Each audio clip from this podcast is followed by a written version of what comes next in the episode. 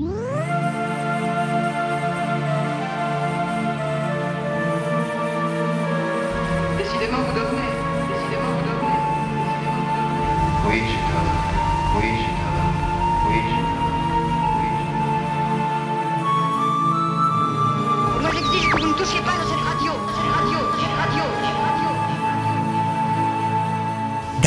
Labyrinth.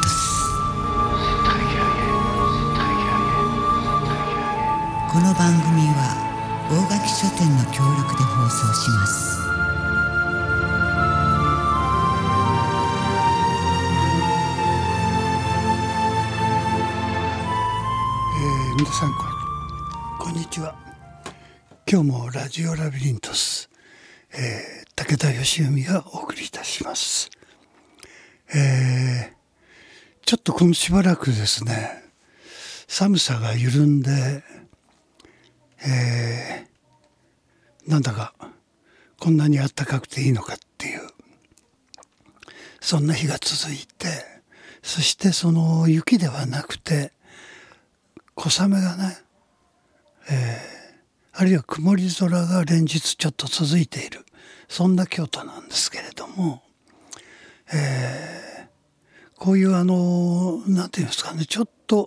寒くある時に少し緩んだりするような時に僕はいつもなんかある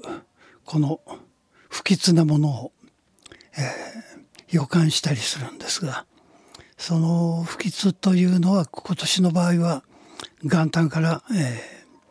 日本列島は、えー揺るいだわけですよねつまり震災というようなものが起こってきたわけそれからその後もあの京都の南の方や、えーいろんなところでやはり地殻がこう揺れるというようなことが、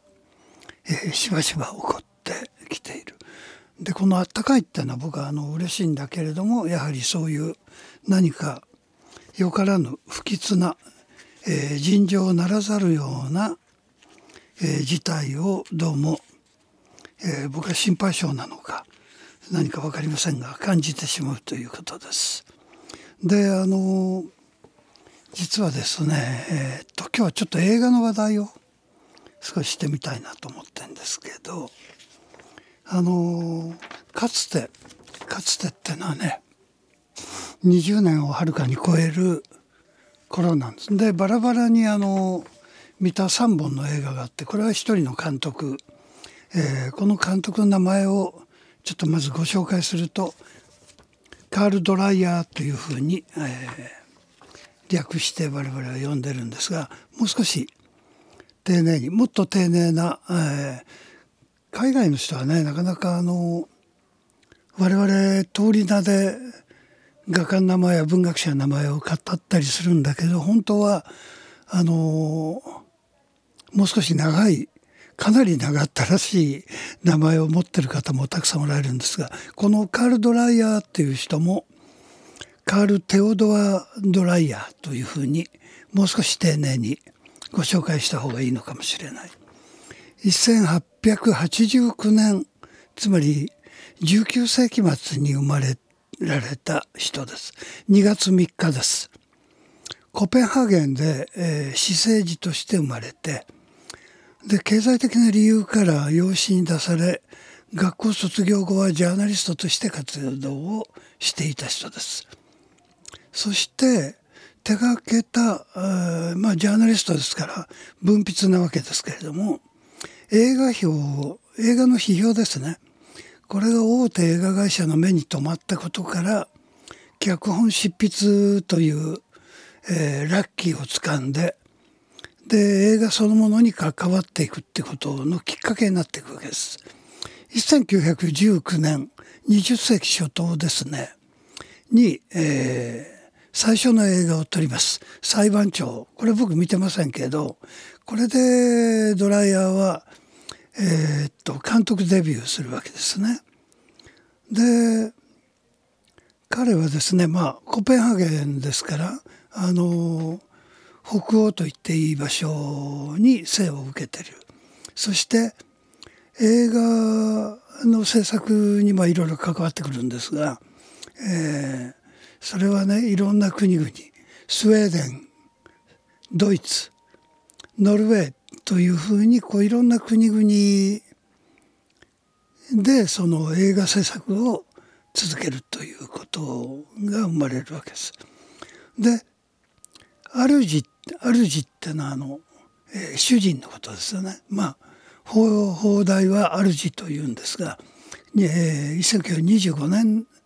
にフランスでの大ヒットした映画これを僕は見てるんですがかつてサバカルル・ジャンヌと言います、えー、放題はねでこのまあお分かりのようにジャンヌというのはジャンヌ・ダルクのに、えー、財を得て撮った映画ということになるわけです。でまあ、えー、ドライヤーが、まあえー、亡くなったのは1968年3月20日というわけです。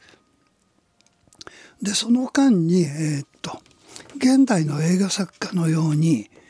ものすごい数を取るというようなことはできません。あの一点一点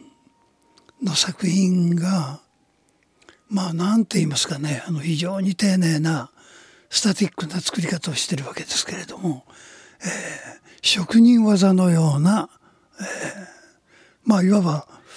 そうですね時計時計ってね今簡単に作れるのかもわかんないけどかつてあの手作りの、えー、時計ですよね。そのいろんなパーツがものすごい数あってこれを一個一個、えー、職人の手によって微妙にこう締め付けて、えー、全体の機械が年間通じても1秒も狂わないというようなものを作り上げたりするような、まあ、そういう細工ですねつまりクラフトマンシップと言ってもいいかもわかんないそういう、えー、タイプの映画監督だということをまずお伝えしておきたいと思います。それで僕自身がですね、えーと、かつてつまり二十数年前もっと前かもしれないあのバラバラに3本映画を見ていて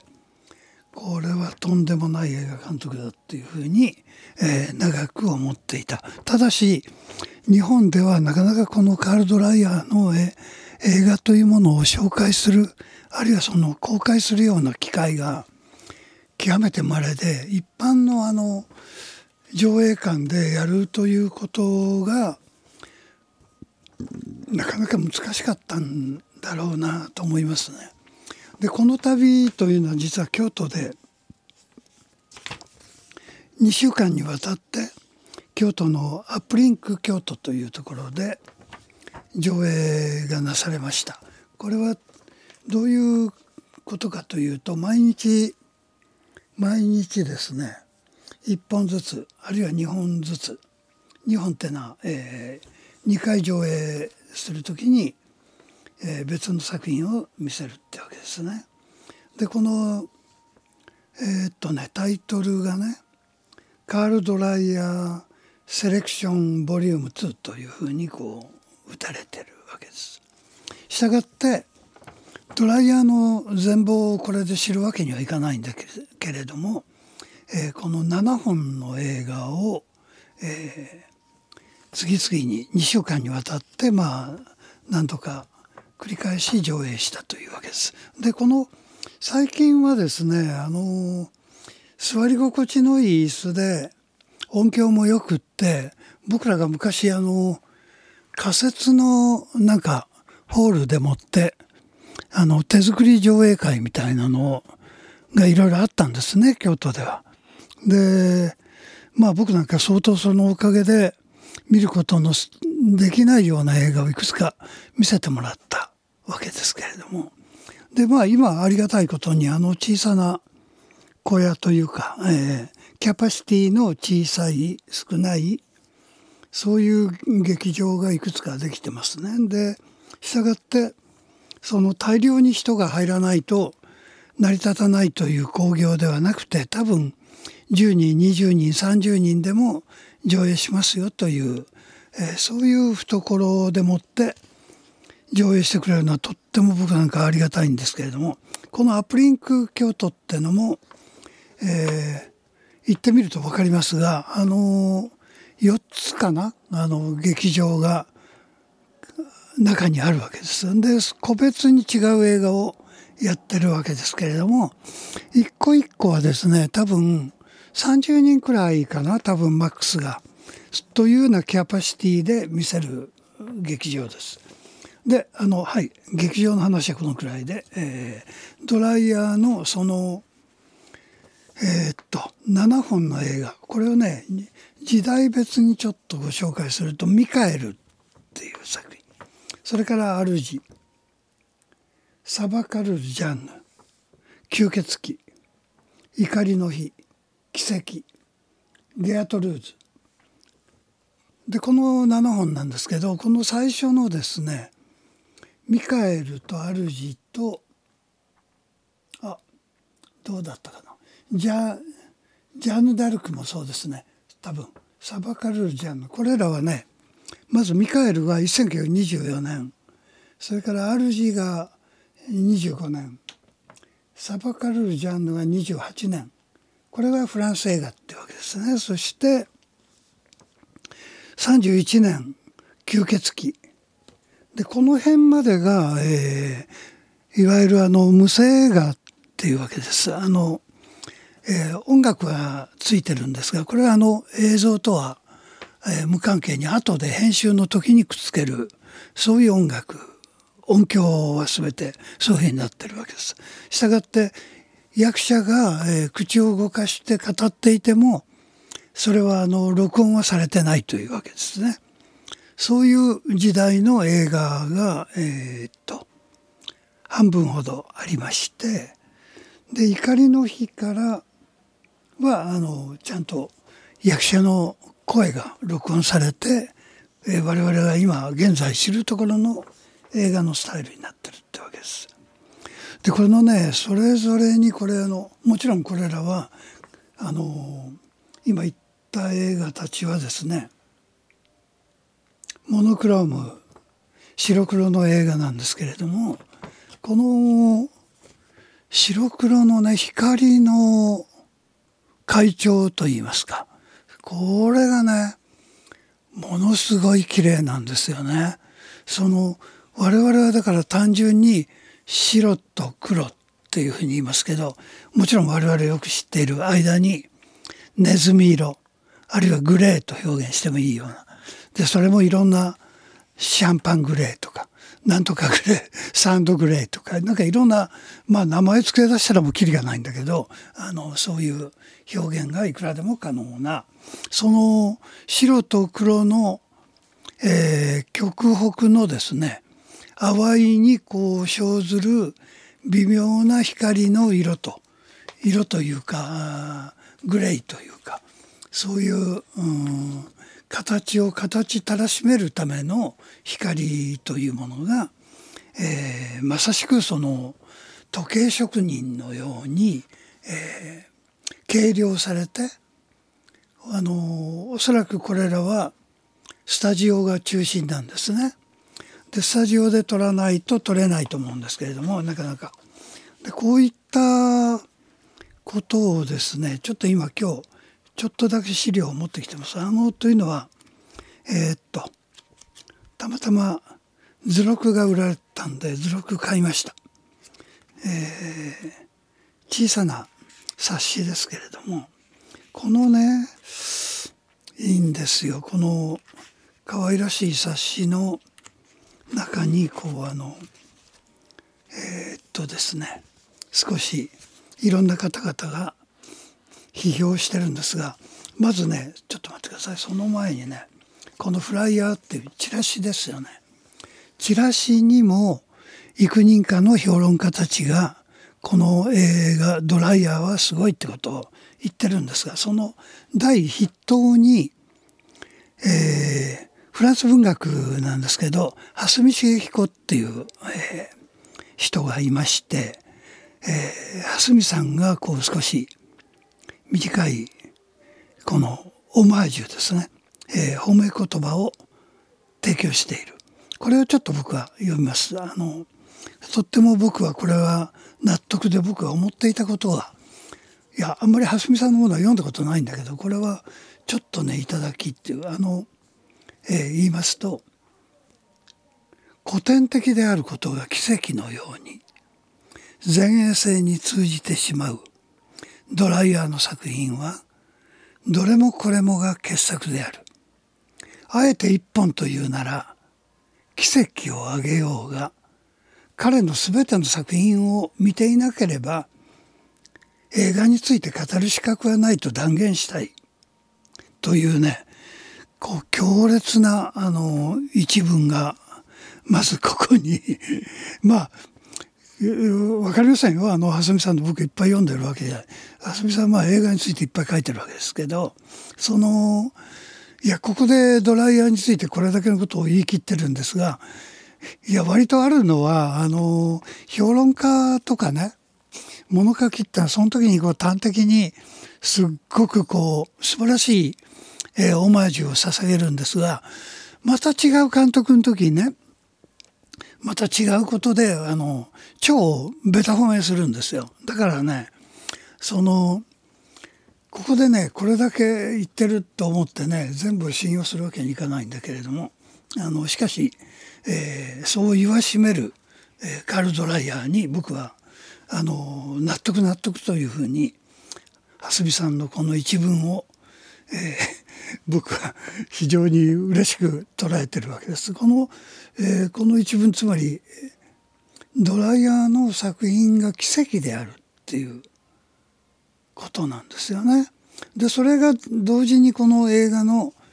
えーこの度、えーっと7本上映した中に「奇跡」という作品があってここにまああの同じ日本語として、えー意味をなんていうかダブらせてかぶせて、えー褒めているというそういう仕掛けがこの短い文章の中にあるわけですけれども実はこの「奇跡」という作品をかつてかつてってのは何度も言いますが二十数年よりもっと前だと思うんだけど僕は見てるんです。でどんな作品かっていうことをあのねこれ、まあ、一番いいいいというか僕があのちょっと言いたいことだけまずこれ時間切れであの切れちゃうと言えないんで最初に言っておきます。この「奇跡」という作品はですね1900えーっと54年のデンマークで制作された、えー映画ですね。でこれはもうあのモノモノクロームはモノモノクロームなんだけれどもあのえーっと制作年代が54年ということでもうあの、えーつまり無声映画ではなくて普通にちゃんと役者が語ってくれるっていう映画です。でこれどんな映画かあのこのえーっとフライヤーにちらっとこう解説があります。ユトランド半島に牧場を営むボーンボーンってのは一家の名前ですね。ボーン一家が暮らしていた。長男の妻で妊娠妊婦であるインガーはお産がうまくいかず帰らぬ人に家族が悲嘆に暮れる中自らをキリストだと信じ精神的に不安定な次男ヨハンネスが失踪しかし突如正気を取り戻しインガーの葬儀に現れるカイムンクの戯曲「御言葉」を原作にして演劇的目線で家族の葛藤と信仰の真髄を問う傑作というふうにあります。で僕はかつて見た映画は裁かれるジャンヌとこの奇跡とそれから吸血鬼っていうこの3本これバラバラにあの違う時期に鑑賞してるんです。でこの度、えー改めて、えー見直したわけです。で、えーまあね言いたいことものすごいあるんですがちょっとね言いますとあのこの奇跡についてちょっとこだわって喋ってみたいと思う。この奇跡をこの度一度目見た時はねすっもうこのなんていうか一人の青年が田舎の、えーその自らをキリストの再来というふうに、えー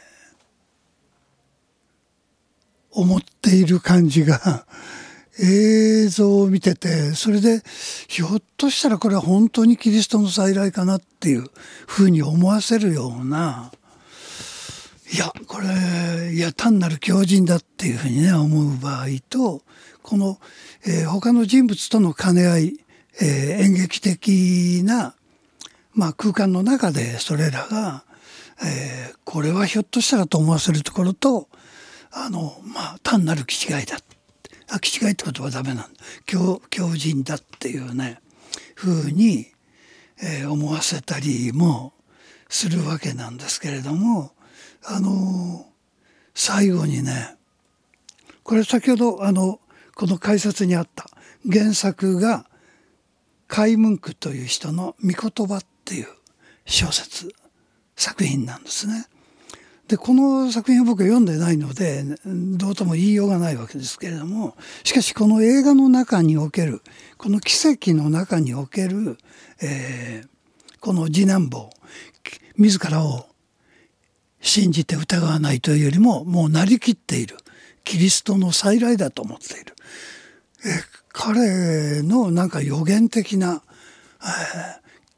つまり狂人の放つ、えー、ざれ言たわごとというふうに思っている言葉がね映画を見ている我々があれこれひょっとしたらっていうようなそのいや見る者一人一人の心の中である行き来が生じるわけですね。揺らめきがね。この揺らめきが実はこの映画の、えーテーマである信仰心の深さってことに、えーつながってるわけです。でこのこれはもちろんあのえーっとあの北欧ではもともとはスカンディナビアの神話や、えーキリスト教以前の、えー古代の神々がまだ生きていた上に、えーある時期つまりキリスト教があの入ってきましてそして完全にキリスト教が覆ってしまったと。まあ、つまり、えーっとえースカンディナビア半島の、うん、諸国のですね聖地聖地というのは今言ったあの古代の神々の、えー生きた聖地ですよねこの上にこう教会堂が立っていくというような形で、えーえーまあいわば北欧の歴史がこう宗教史がこう塗り替えられていくっていうことが、まあ、あの布石に多分あるんだというふうにご理解ください。その上にこの奇跡というものが乗っかってくるんですけれどもこのですねこのその、えー、とこの一族この一家はあのとっても敬虔なあのこのエリアのまあいわば豊かな庄屋のようなもんですよね。そういう役割を果たしてるあ比較的というより完全にお金持ちな一家で、えーその周辺にいる農家の人たちを、えーえ導いてる。そのある宗教えーその主が信仰する、えー信仰心でもってこう導くんだけどこれらがですね実はうん形式的なあのことであって本当に内面の奥から出てくる信仰という問題とは違うんだということがだんだん分かってくるんですね。でそれはどういうことかっていうとこの、えー、と精神に異常をきたしたと思われていたあの次男坊、えーえーと彼はねそうそう父親の、まあ、熱心なあの宗教者ではあるんですけれどもその次男にかけたのはあの宗教学哲学を深く勉強させそしてその将来、えー、神父牧師にさせようというふうな思いがあったようです。でこの、えー、まああの深い勉強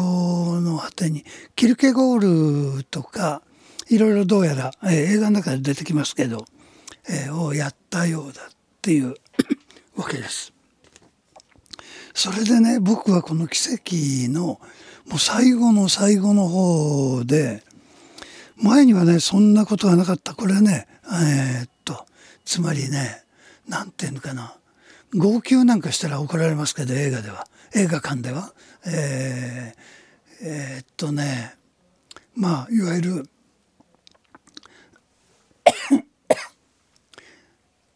まあね涙がね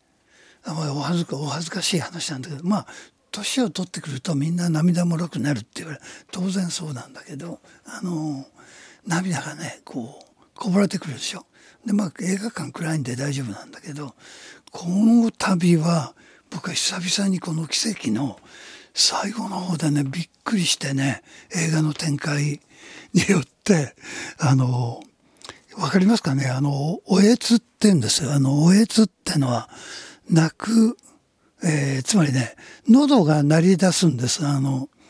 えー、こらえるでしょ？あのあの込み上げてくるんですね。あの感情がね。それをこう、えー、周辺にこう座ってる人たちの手前もあって、えー、声を抑えるんですよ。泣き声を。これをねおえつっていうこのおえつを抑えるわけなんだけどこのこれはね本当に僕はねあ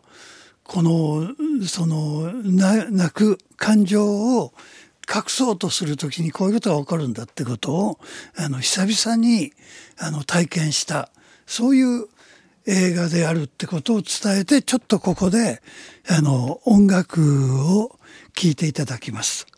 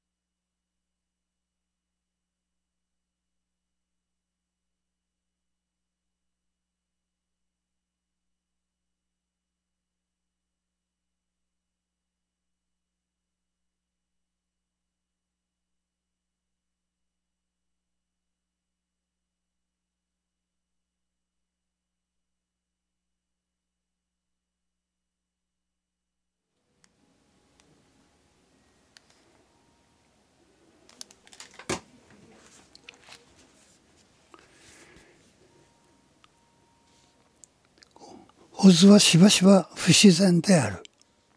その画面の連鎖は時として挑発的なまでに自然さを欠いている。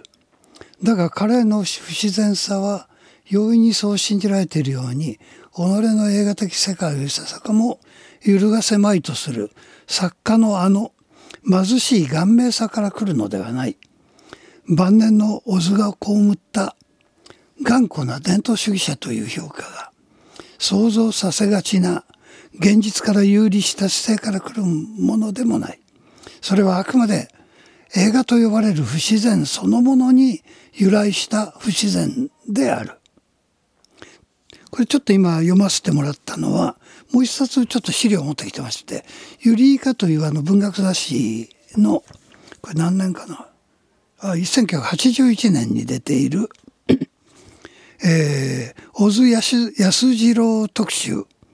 よみがえる映像の世界」という、えー、本をちょっとこのドライヤーを語る上でちらっと持ってきたってわけです。というのはあのこの小津安二郎の映画というものとを僕はそのドライヤーの作品を昔見た時に、えー、頭にずっとこう浮かんでいたんですね。そしてねこれがあのこの度だからちょっと今日ラジオで喋ろうってんでこのユリイカを抜き出してこの、えー、あやっぱり蓮見さん書いてるっていうんでこのオズオズロンの ところをですねちょっとさっとこう拾い読みしたんです。いやあのもちろん僕の思っているそのいわゆるカール・ドライヤーとオズの関係性なんて思いつきみたいなものなんですけれどもこのいや果たして蓮見さんどういうふうに捉えてんだろうっていう興味もあり、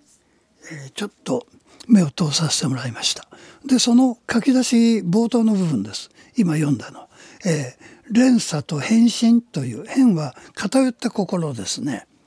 そういうあの小津安二郎論1というふうになってますからあと2か3かあるんでしょう多分それは知りません。でね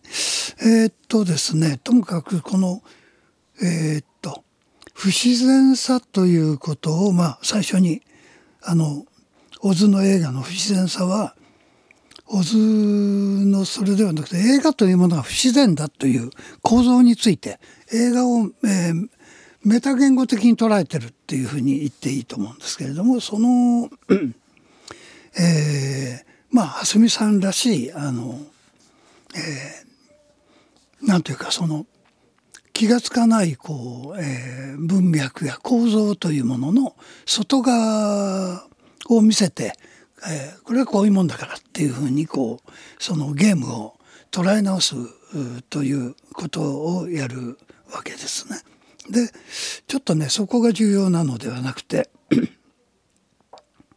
このね抑制の美学というふうに、えー、言ってるんですね。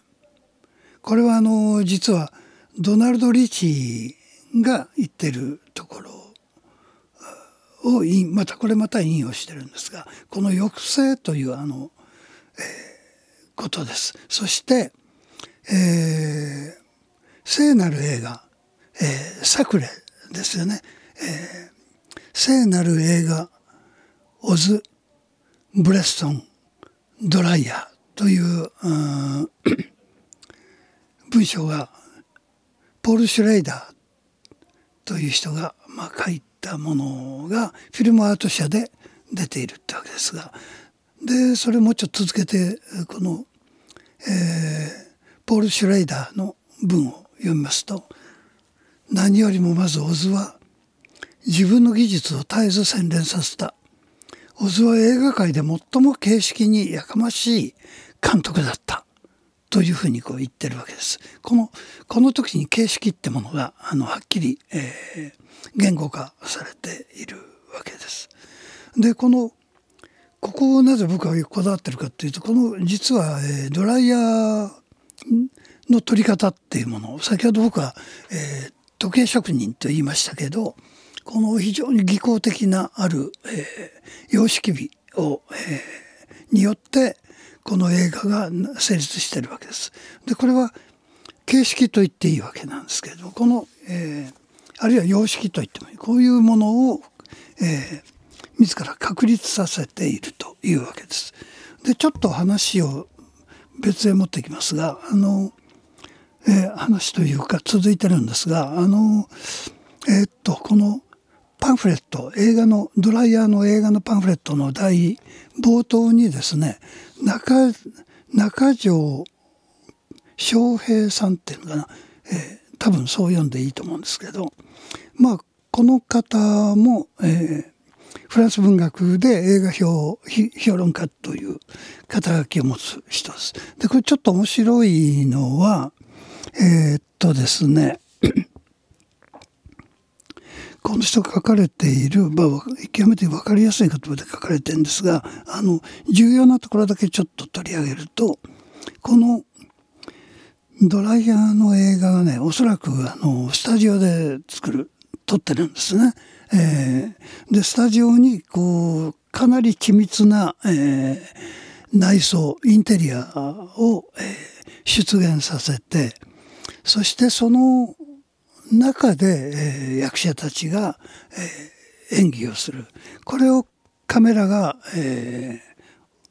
ー、あの追うというふうな撮り方なんですがちょっとここにこの書いてるちょっとこれをね読みますね。1920年代のドイツ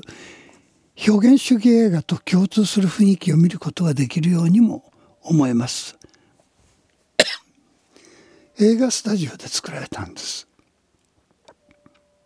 しかしそれは映画史的な見取り図をあらかじめ頭に入れてみた場合の話であってドライヤーが実現した画面にはドイツ表現主義の熱に浮かされたような歪曲趣味とは全く対照的な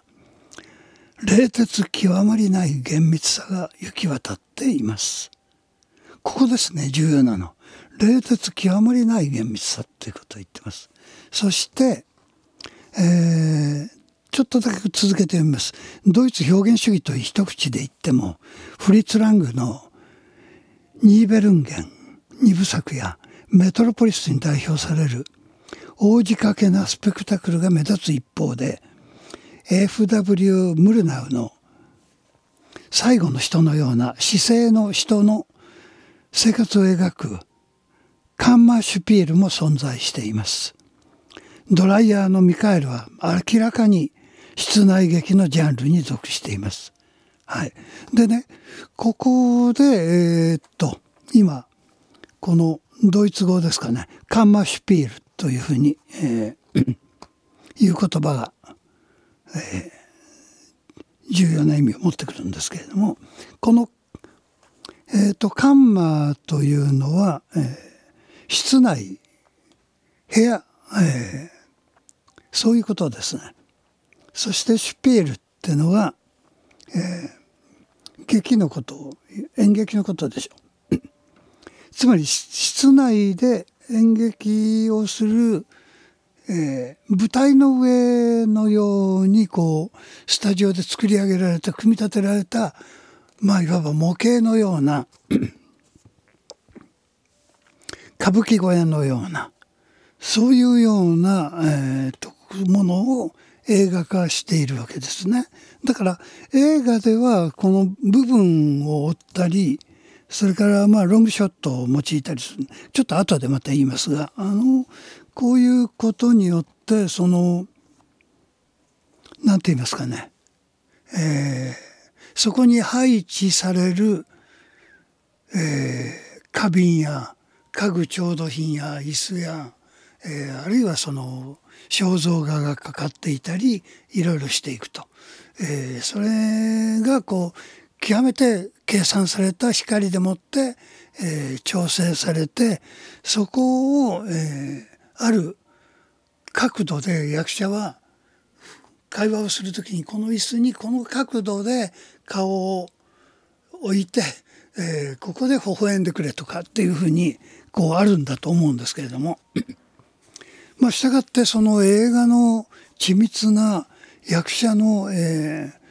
ー、とっても素敵なその角度ってものがね際立ってくるんですがまあそれらは全て、えー、室内で演じられるそういうあのまあカンマシュピールだっていうことを言ってるわけですね。それで、えー、つまりねこれどういうことかっていうとね絵画の様式にキャンバスの縦横比率が、えー、違う様式の、えーと、F とか P とかなんとかっていうふうに言うんですけれどもその、えー風景画の比率それから小人物っていうあの画材店行くと分かりますけどあのキャンバスの、えー F 何号何号ってのは大きさです。でその縦横の比率がこういう感じぐらいがいいっていうのはあこれだったら人物画ですね。じゃあこれですっていうことになって。で生物画という領域がある。つまり人物画から風景画の間にこう生物画と呼ばれる。生物画っていうのは何かっていうと静かな、えーものものですよね。物質、えー猫みたいに動き回る犬みたいに動き回るようなものはそこには入ってこないわけです。あのじっとしてあの昨日も今日も明日もそこに置いたらそのままいるようなものを、えーそのなんていうかコーディネートしてあの取り合わせてレイアウトしてそしてセザンヌがそれを書くあるいはそれ以外のセザンヌ独占ではないので誰でも書きますが、えー生物画というもののジャンルが一つできるぐらい。このえーっとつまりあのスティール、えースティールライフ、えーそういうことですね。つまり、えー生きてるんだけどとどまっているようなもの。そういう領域をそれでいてこうセリフを吐いて、えーいやとってもそれぎこちないあの映画ってのはこうつないでつないである。だからこの映ってないところはもうなんていうの書き割りがもうないわけですよね。なくていいわけです。あので映るところだけ完璧にこの、えー現実が作り出せればいいわけです。役者もそのあの、えーお主も役者じゃのうっていうのはそういうところで役者っていうのはこう全部が本物の中にこう生きてるように演語って泣いて笑ってしてるわけではなくってそのこんなあの撮影現場見るとびっくりしますよね。こんなところでやってんのかっていう。そういうことが、まあ、映画の話戻しますと、えー蓮見茂彦が先ほど最初に言いましたように、え映画というものが持ってる、えそもそも持っている不自然さというものの、うん、一つだと思っていただいていいと思うんです。ここで言ってる不自然さっていうのはもっといろんな別のことも多分、えーいろいろ含んでるんであの僕が言ってるような意味だけではないんですけれどもただ、えーっと僕が面白いなと思うのはこの、えー室内劇的な映画、えーつまりカンマシュピールっていうものを このドライヤーは、えー意図的にそこをそこの中につまり現実を超える現実を盛り込もうとしていると言ってもいいと僕は思いますね。でこのある種の形式様式というものが現実はというのはその切り取り方や捉え方文脈によってそれはある種の形式になったりいろいろするんでしょうけど、えーそういうものをまあいわば現実っていうのはあの野放図に超越したあのまあいわば魔女のスープのようなもんだと思っていいわけなんですね。でそれを、えーっとまあ、いわゆる非常に冷徹な冷静な目でもって、えードライヤーはあの